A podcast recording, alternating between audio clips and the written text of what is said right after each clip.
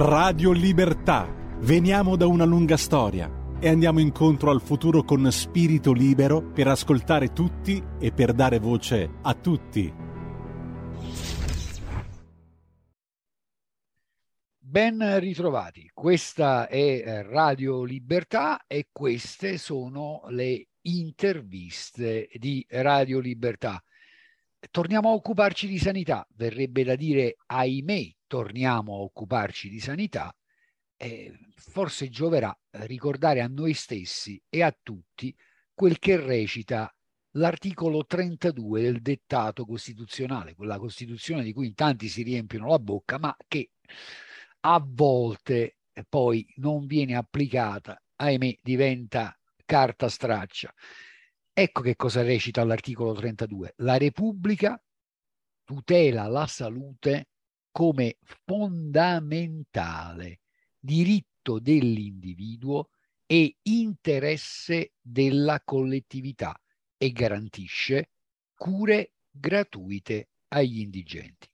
Ora noi sappiamo che c'è una situazione abbastanza drammatica che riguarda il paese intero, carenza di medici, carenza di infermieri, la situazione di pronto soccorso, insomma, eh, viene riferita un giorno sì e l'altro pure eh, dal, dalla stampa nazionale, c'è carenza di medici di base, insomma la situazione è quella che è, è una situazione drammatica, così come è drammatico un dato che viene fornito dall'Istat, sono milioni gli italiani che per mancanza di mezzi sono costretti a rinunciare alle cure. Ma insomma, io la faccio breve perché ho il piacere di essere in eh, collegamento con il sindaco di Castelluccio Superiore in provincia di eh, Potenza, Giovanni Ruggiero. Sindaco, ben trovato. Buongiorno dottore, buongiorno a voi tutti ascoltatori, siamo qui alle prese quotidianamente da tante problematiche che appunto ci, si affrontano, si affacciano quotidianamente. Questa ultima che oramai purtroppo dottore la questione sanità eh, noi qui a Superiore, a Castelluccio Superiore, eh, di siamo un po' abituati in quanto abbiamo un'assistenza sanitaria a, ad orologeria con un servizio temporaneo che quotidianamente sistematicamente ci, ci vede in grosse e in grossissime difficoltà. Assistenza, definizione mi sembra appropriata, assistenza sanitaria a, a orologeria. Allora, in, in, pochi giorni fa dieci sindaci lucani, tra i quali lei, eh, hanno chiesto eh, l'intervento dell'azienda sanitaria di Potenza, mi corregga se sbaglio, eh, a cui avete rappresentato che eh, c'è carenza di medici di base, poi entriamo nello specifico di quello che accade nel suo paese, che mi sembra eh, qualcosa di drammatico e di importante, è una carenza che mette, avete sottolineato, a rischio la continuità assistenziale. Tra l'altro noi parliamo di aree interne di una regione che ha l'orografia che ha, e io, se, se ho ben compreso c'è, poi ripeto, adesso voglio ascoltare la sua voce, eh, il cahier de doléances che, che riterrà di dover aprire, le richieste mi sembrano abbastanza chiare, ma se ho capito bene ci sono anche, c'è anche una carenza per ciò che concerne le le guardie mediche. Ecco, intanto che cosa succede nello specifico a Castelluccio Superiore in provincia di Potenza? Allora, per quanto riguarda l'aspetto uh, sanitario che interessa la comunità di Castelluccio Superiore, eh, la vedo uh, rispetto agli altri comuni che unitariamente abbiamo uh, appunto sollecitato al direttore dell'ASP al responsabile del servizio eh, un incontro per appunto e questo incontro ci è stato fissato per lunedì eh, a mezzogiorno eh, dal direttore d'Angola, direttore generale d'Angola, con la speranza di poter portare a casa qualche risultato minimo perché noi non abbiamo bisogno di grosse eh, di grossi provvedimenti sanitari, qui stiamo parlando di una sanità quotidiana, quello che siamo di fronte a una prescrizione di ricetta medica che oggi vede purtroppo più del 50% dei miei abitanti senza medico. Allora, la mia speranza è che eh, noi lunedì mattina possiamo portare appunto nei nostri comuni risposte eh, concrete ai cittadini, che sarebbe quello sulla continuità assistenziale, in quanto c'è in programma da parte dell'ASP un accorpamento eh, delle stesse dovuto alla carenza dei medici e principalmente, e su questo eh, dobbiamo discutere perché siamo convinti che viviamo in un momento particolare dove appunto c'è questa carenza di medici, però sono convinto che a queste difficoltà che sono tali, che sono, eh, sono da anni che eh, appunto emergono quotidianamente queste difficoltà sanitarie, beh, ci deve essere chi governa, gestisce le difficoltà, perché fare il sindaco e avere tutti eh, i diretti pieni di soldi e senza difficoltà, tutti siamo bravi a fare i sindaci le persone si vedono, i dirigenti si vedono, i politici si vedono quando ci sono le difficoltà e, e, e uh, gestiscono le difficoltà. Io personalmente, ma sono convinto che anche gli altri colleghi sindaci andremo a portare, caro dottore, delle problematiche, delle difficoltà, ma alle stesse uh, notifichiamo anche delle soluzioni. Quindi al problema portiamo anche la soluzione al problema se a questo c'è la volontà a poterla compiere, perché sono convinto che tutte e due le soluzioni, cioè quella della continuità assistenziale, che quella sul, sui medici, eh, sulla mancanza dei medici di famiglia che ritengo eh, una cosa grave, anche sotto l'aspetto dell'immagine, siamo nel terzo millennio. Noi non possiamo rivendicare oggi l'assenza di un medico di famiglia. In una popolazione dove la maggior parte dei residenti sono persone anziane, da buona parte sono allettati. E sentire medici eh, che rivolgetevi al sindaco per risolvere il problema, io penso che siamo giunti proprio uh, al fondo della, della vicenda. Io mi Beh, il sindaco io che mi vergogno, di, caro dottore, di continuare a fare il sindaco, perché io aspetterò con pazienza, perché io sono dal primo novembre senza medico di medicina generale. Quindi aspetterò con tutta la pazienza e ringrazio, voglio approfittare di questo momento eh, ti do del tuo e ti ringrazio per questa assolutamente. Maurizio va benissimo sindaco. Mi chiami Maurizio. Maurizio io ringrazio principalmente la mia uh, popolazione perché è, è una cittadinanza tranquilla che subisce quotidianamente tutte le, eh, le difficoltà che vivono eh, purtroppo gli anziani nei centri storici dei paesi che non sono vicino alla, al centro e quindi vivono in periferia, ma principalmente i miei concittadini perché, perché mi rendo conto, persone allettate che chiedono un'assistenza del medico. Chiedono un diritto, è un diritto, è un diritto, è un diritto, è il diritto, un diritto, è Costituzione, è il diritto alla salute. Eh, cioè, Io dico che non ci sono parole. Eh, appunto. No, ma eh, tra l'altro eh, Castelluccio mi corregga se sbaglio. Intanto una parentesi per dire in positivo. Castelluccio superiore è uno dei paesi, è un posto bellissimo ed è uno dei paesi del Parco Nazionale del Pollino, eh? uno dei più grandi parchi nazionali d'Europa e quindi visitate Castelluccio Superiore perché vi assicuro è un bel posto, è un posto dove si potrebbe vivere molto bene, eh, magari con eh, qualche servizio in più. Ecco, ma insomma... Tre, sono... Maurizio, a me la forza, Maurizio, scusa se faccio una parentesi, a me la forza di andare avanti.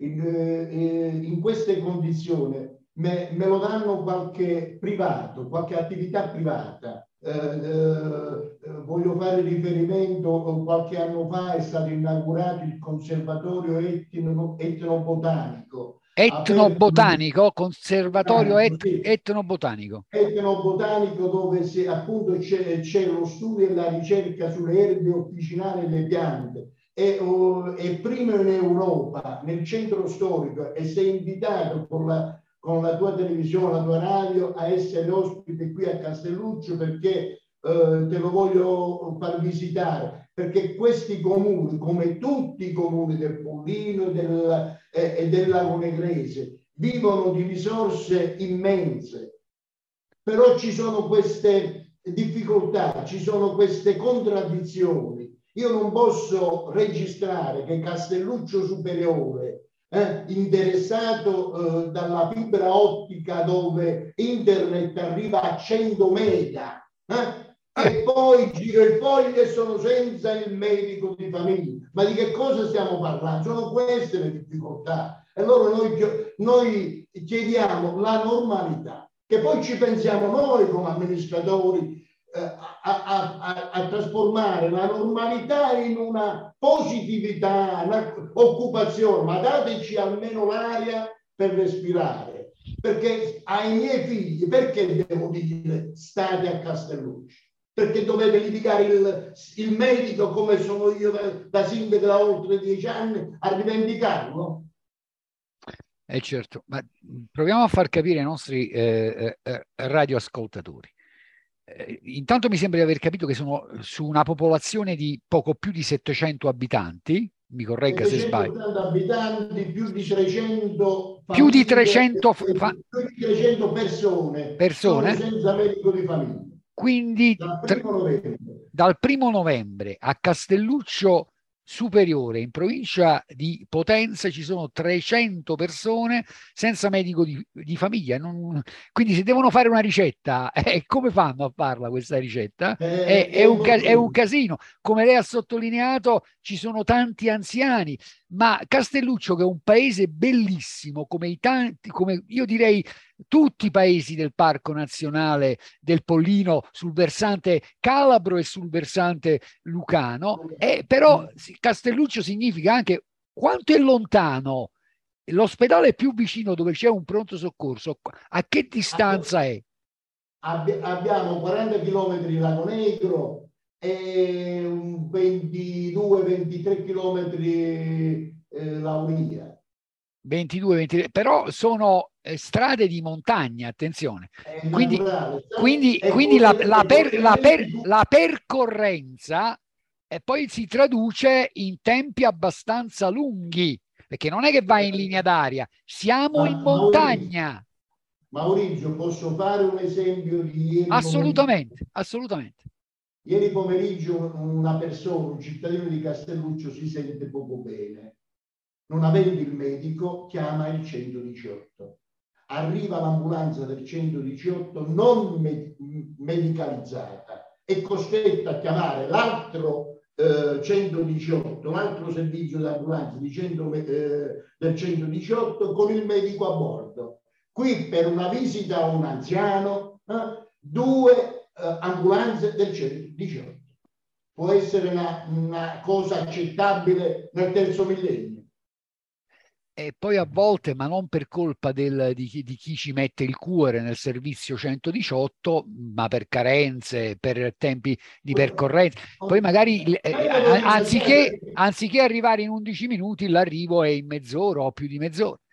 E quindi poi anche, insomma, eh, capite, eh, non possiamo condannare non possiamo. È una difficoltà enorme perché poi utilizzare questi metodi eh, si va a snaturalizzare anche quello che è il servizio del 118. Eh certo. C'è anche una, un'altra contraddizione. Andiamo avanti con queste case eh, di cure, con queste eh, attività nuove che devono essere inserite all'interno eh, dei territori e poi non siamo organizzati o siamo organizzati male per far sì che eh, un servizio importante eh, come quello del 118 deve essere impegnato per fare una visita a una persona anziana.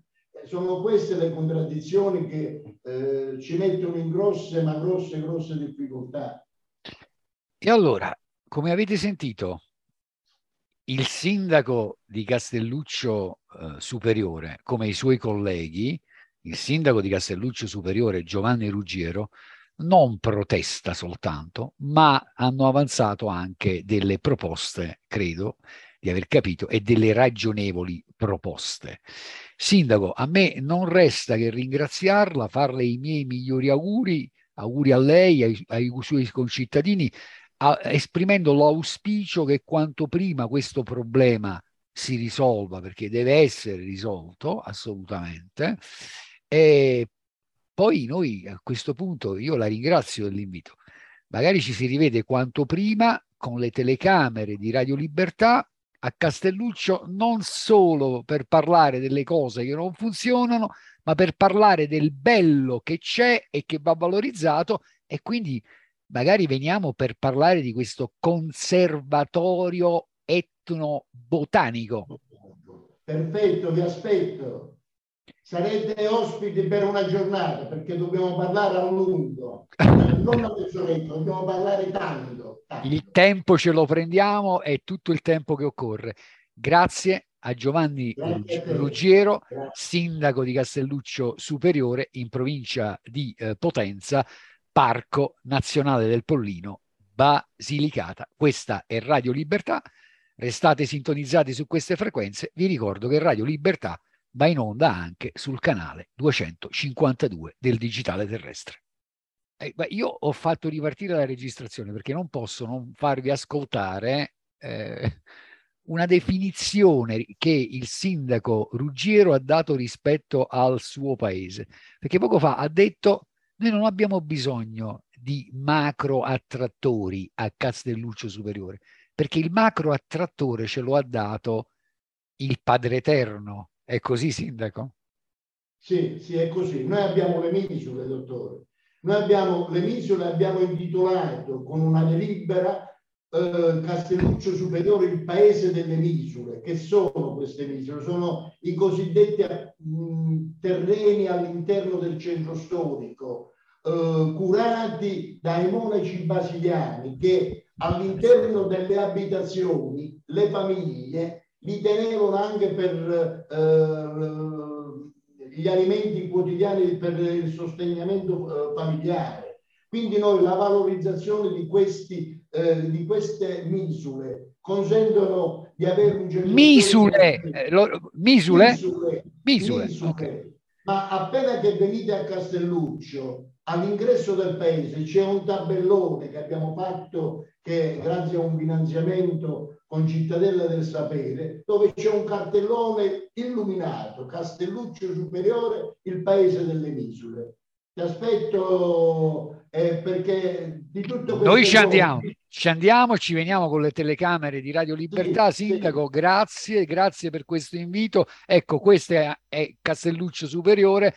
Eh, davvero grazie, grazie al sindaco Giovanni Ruggiero. Quello che ci siamo detti con il sindaco Ruggiero delle cose brutte e delle cose belle potrete ascoltarlo integralmente prossimamente sulle frequenze di Radio Libertà. Sindaco, grazie di nuovo. Grazie a te. Un nuovo modo per sostenere la tua radio. Visita radiolibertà.net. Ti basta un clic e potrai versare il tuo contributo volontario direttamente online. Potrai donare con ogni tipo di carta di credito, anche prepagata. Ti aspettiamo online su radiolibertà.net. Sostieni la tua radio con il tuo contributo volontario. Radio Libertà. La tua radio. Diamo voce alla nostra gente.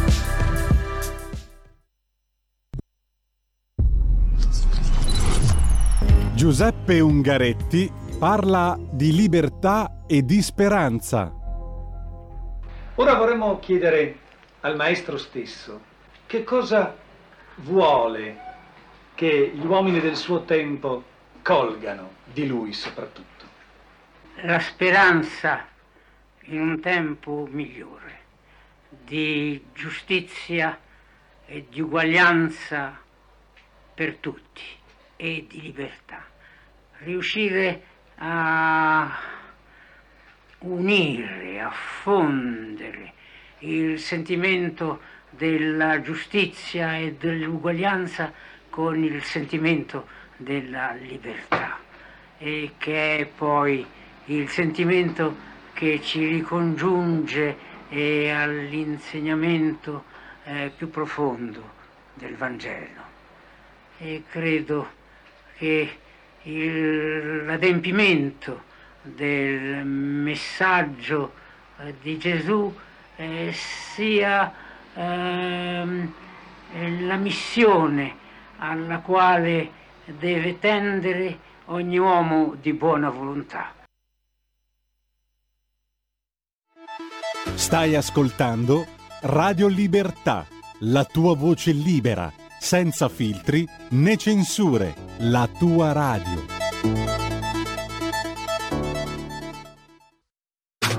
Stai ascoltando Radio Libertà, la tua voce libera, senza filtri né censura. La tua radio.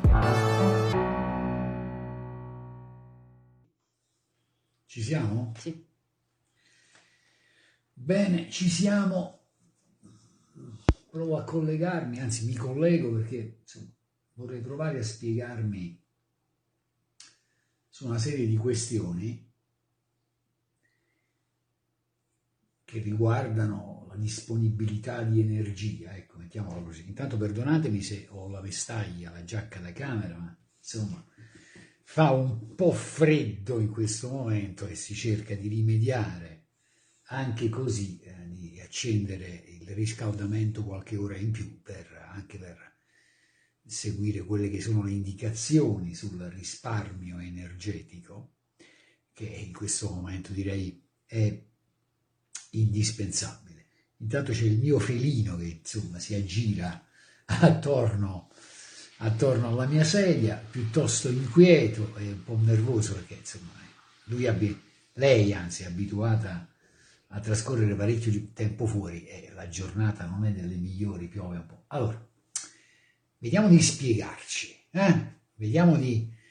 provo a spiegarmi eh, e magari a tornare anche su questa tabella che non è mia, è del Ministero eh, del Mise, del Ministero della... adesso come si chiama? Ministero della transizione ecologica, una tabella del Ministero della transizione ecologica, direzione generale, infrastrutture e sicurezza. La tabella non è mia, la trovate sul sito del Ministero e direi che è una tabella interessante.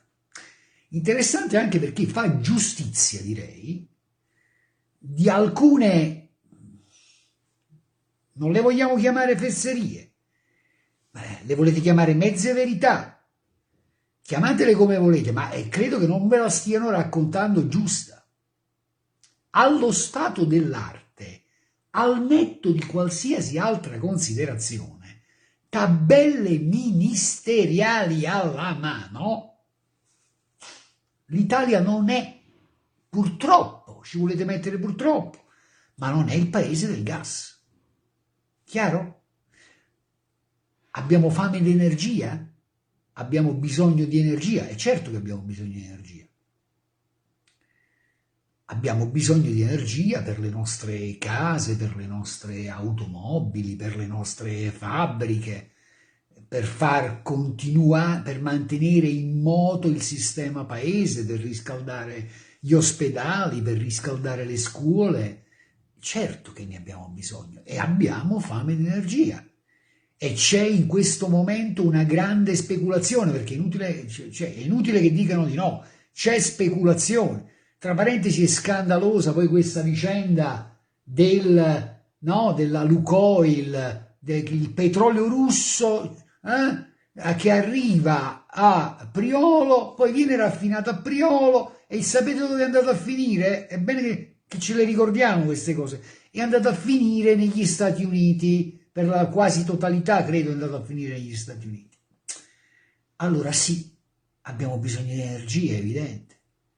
Magari si auspica che in futuro sia sempre più energia pulita, esprimendo però nel contempo che questa energia pulita, questa transizione ecologica da realizzare verso un'energia sempre più pulita, eh, si concili anche con i bisogni e le necessità dei ceti che hanno meno disponibilità in questo paese. Io detesto cordialmente quelli che parlano di questioni ambientali e poi dimenticano le, i diritti sociali, le questioni di giustizia sociale. Ecco, io quelli li detesto, perdonatemi, li detesto.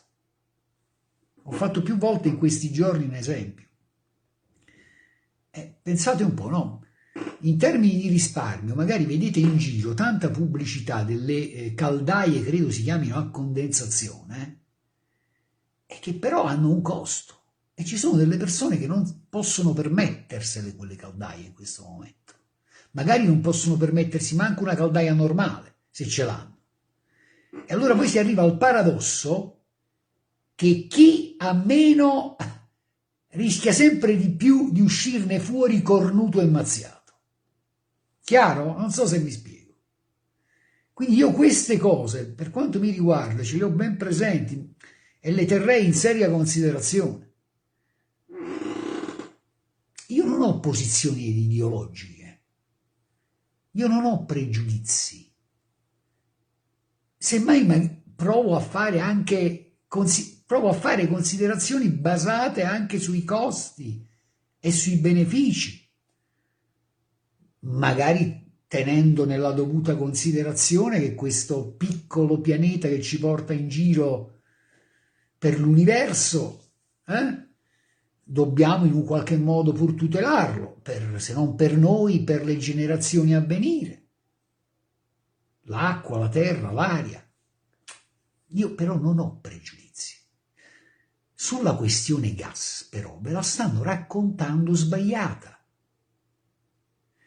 Le tabelle ministeriali non sono mie, sono le tabelle del Ministero.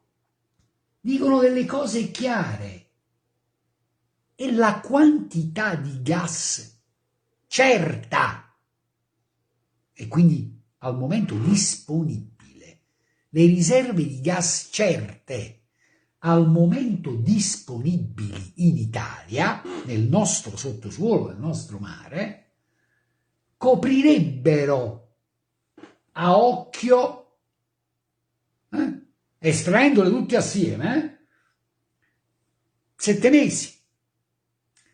Se a queste riserve certe, secondo i dati ministeriali, aggiungessimo le riserve probabili e le riserve possibili, e vi prego, guardate con attenzione quella che è la definizione che il Ministero, io su questo ci sono intervenuto un sacco di volte, quella che è la definizione che il Ministero dà delle riserve certe, probabili e possibili, se alle riserve certe sommassimo anche le probabili e le possibili, che però le dobbiamo pure andare a pigliare, le dobbiamo trovare e le dobbiamo estrarre, arriveremmo quant'è? Vogliamo fare 15 mesi, poco più di un anno però c'è chi opportunamente ha fatto notare che tra l'altro questi non parliamo di un unico giacimento, magari sono sparsi eh, dal nord al sud, in terra e sul suolo. E quindi poi subentrerebbe, perché dovrebbe subentrare, anche una qualche considerazione sulle, sul conviene sull'economicità e magari anche accompagnato sempre in una logica costi-benefici su qualche considerazione che riguarda anche l'aspetto ambientale. Purtroppo, allo stato dell'arte, a me non sembra di poter dire che l'Italia è il paese del gas. Dopodiché, se in un momento difficile come questo qualcuno mi dicesse, ma però abbiamo trovato lì tutto concentrato, un giacimento che potenzialmente ha una quantità di gas di 70, 80, 100 miliardi e possiamo metterlo in produzione, beh magari ci rifletterei anch'io su questo. Ma non è così, non mi risulta che sia così al momento. Chiaro? Poi però vorrei anche aggiungere, eh, perché qualcuno questo aspetto mi pare che non lo tenga mai in considerazione. Legittimamente chi eh, estrae gas e petrolio punta a fare dei profitti e a me non risulta che quelli che vengono a estrarre gas o petrolio in Italia, compreso la nostra compagnia di bandiera, diciamo così, Leni, eh, ce lo regalino poi quel gas e quel petrolio. Ecco, magari se mi dicessero, oh, però c'è un giacimento in questo momento, 100 miliardi di metri cubi, però dovrebbero anche garantirmi possibilmente che tutto questo si traduca poi anche in, in una vendita di questo gas a prezzi non speculativi, lontani anni luce da quelli di certi mercati, eh? dove si specula non poco sul prezzo del gas in questo momento. Sono riuscito a spiegarmi. Tu dici di sì? Dici che sono riuscito a, riuscito a spiegarmi? Sono o potrei definirmi anche un ecologista? Sì, io credo proprio di sì. Però sono una persona anche di buon senso una persona ragionevole, credo. E sono una persona abituata a provo a guardare la complessità. Provo a considerare sempre i costi e i benefici. Provo a tenere in considerazione quanti più aspetti è possibile, come è giusto che sia. Chiaro? Però non potete raccontarmi sulla base degli elementi che abbiamo a disposizione, perché se raccontano, quando raccontano questo, mentono, non la raccontano giusta. Sembra che qua dalla sera alla mattina si possa trovare in terra e nel mare chissà quali quantitativi di gas. Ma poi ci sarebbe anche i tempi tecnici necessari per andare a prendere le... Guardate, lo sapete qual è la definizione? Guardiamo assieme la definizione di eh, riserve, eccolo qua. Anzi no, facciamo così, lo prendo da qua. Le riserve, questo è il Ministero, non sono io. Le riserve certe rappresentano la quantità stimata di idrocarburi che sulla base dei dati geologici e di ingegneria di giacimento disponibili potranno con ragionevole certezza, parentesi, quindi con una probabilità superiore al 90%, essere commercialmente prodotte nelle condizioni tecniche, contrattuali, economiche ed operative esistenti al momento considerato. Tra l'altro il tutto aggiornato al dicembre del 2021, eh, non un secolo fa. Le riserve probabili, dice il Ministero, non Bolognetti, invece rappresentano le quantità di idrocarburi che sulla base dei dati geologici e di ingegneria dei giacimenti disponibili potranno essere recuperate con ragionevole probabilità maggiore del 50%, quindi è 50-50 più o meno, in base alle condizioni tecniche, contrattuali ed economiche ed operative esistenti al momento considerato. Gli elementi di incertezza residua possono riguardare l'estensione o altre caratteristiche del giacimento, rischio minerario, l'economicità alle condizioni del progetto di sviluppo, l'esistenza o l'adeguatezza del sistema di trasporto degli idrocarburi e o del mercato di vendita. Infine, le riserve possibili sono le quantità di idrocarburi che si stima di poter recuperare con un grado di probabilità decisamente più contenuto, molto minore del 50% rispetto a quello delle riserve probabili, ovvero che presentano grado di economicità inferiore rispetto al limite stabilito, se volete, agli standard stabiliti. Questo non lo dice Bolognetti, questo lo dice il Ministero. Allora se io devo stare alle tabelle e alle definizioni direi appropriate, sulle quali non ho nulla da aggiungere, del Ministero della Transizione Ecologica, devo chiedermi a questo punto, scusate, ma voi che cosa state raccontando agli italiani? No, perché noi dobbiamo prendere il gas nazionale, eh? Poi ripeto, sperando che però poi non ce lo vendete a 300 euro al metro cubo il gas nazionale e ci fate pure una bella, come direbbero da qualche parte, una bella zuppa sopra, perché se no poi insomma, a me poi importerebbe anche la questione dei costi. Eh, qual è il vantaggio per il cittadino? Eh, per il cittadino.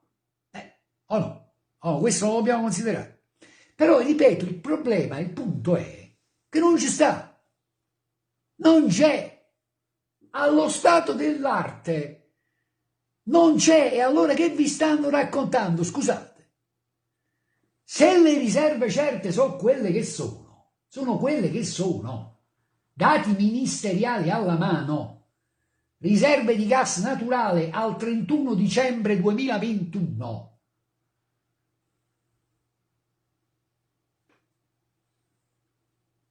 e le riserve certe coprirebbero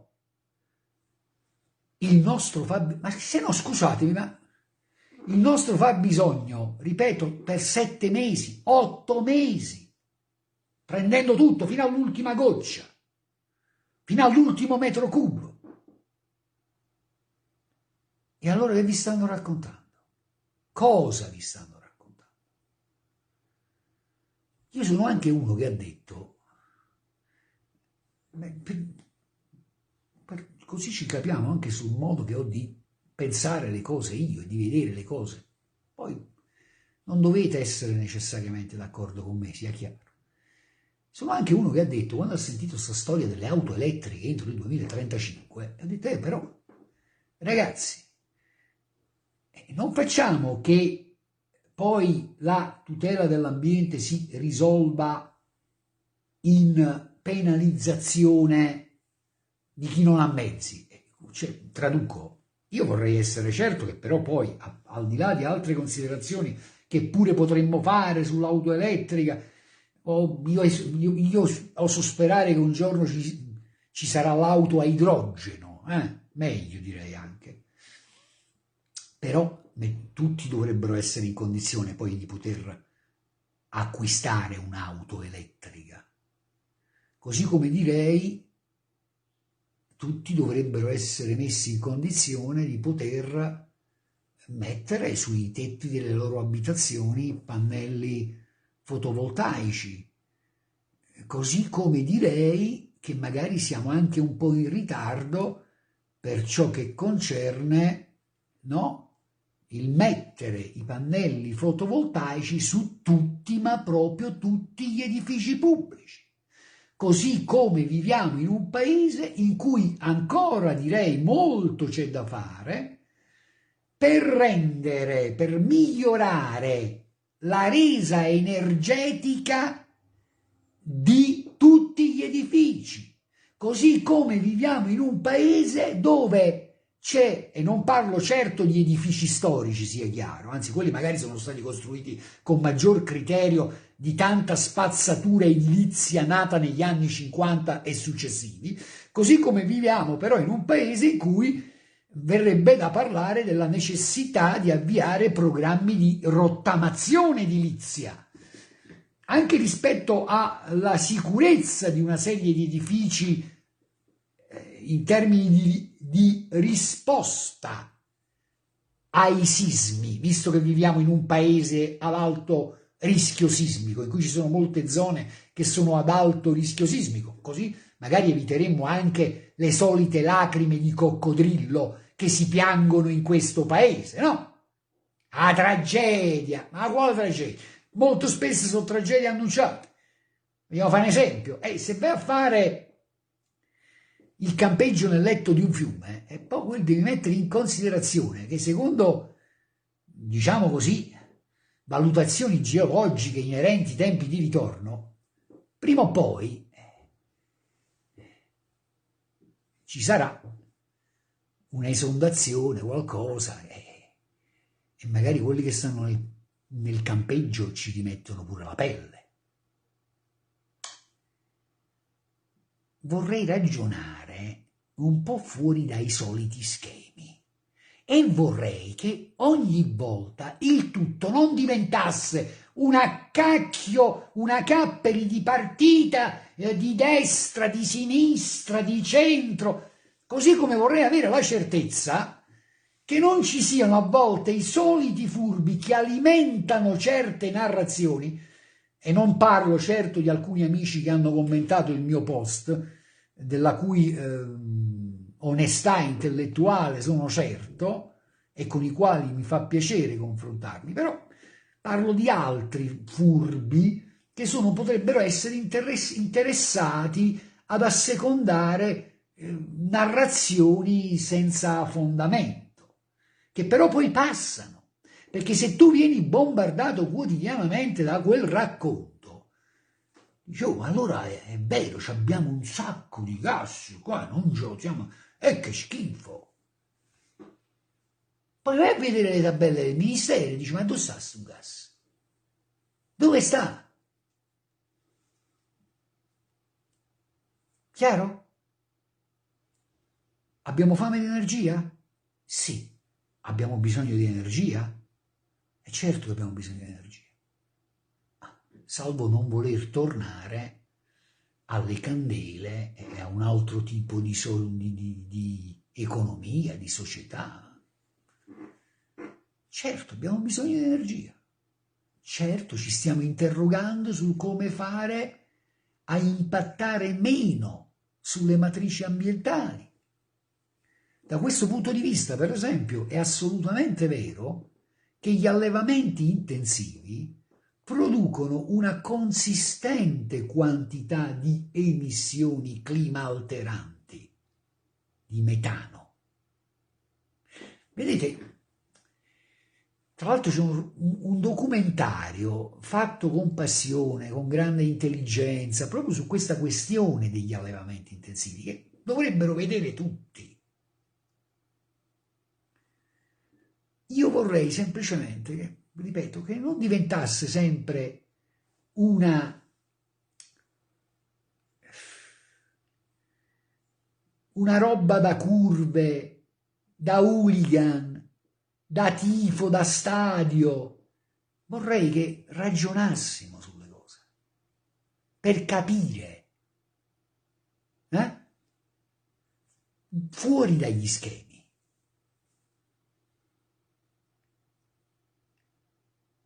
E nell'interesse di una comunità, di un paese, del mondo universo, se volete.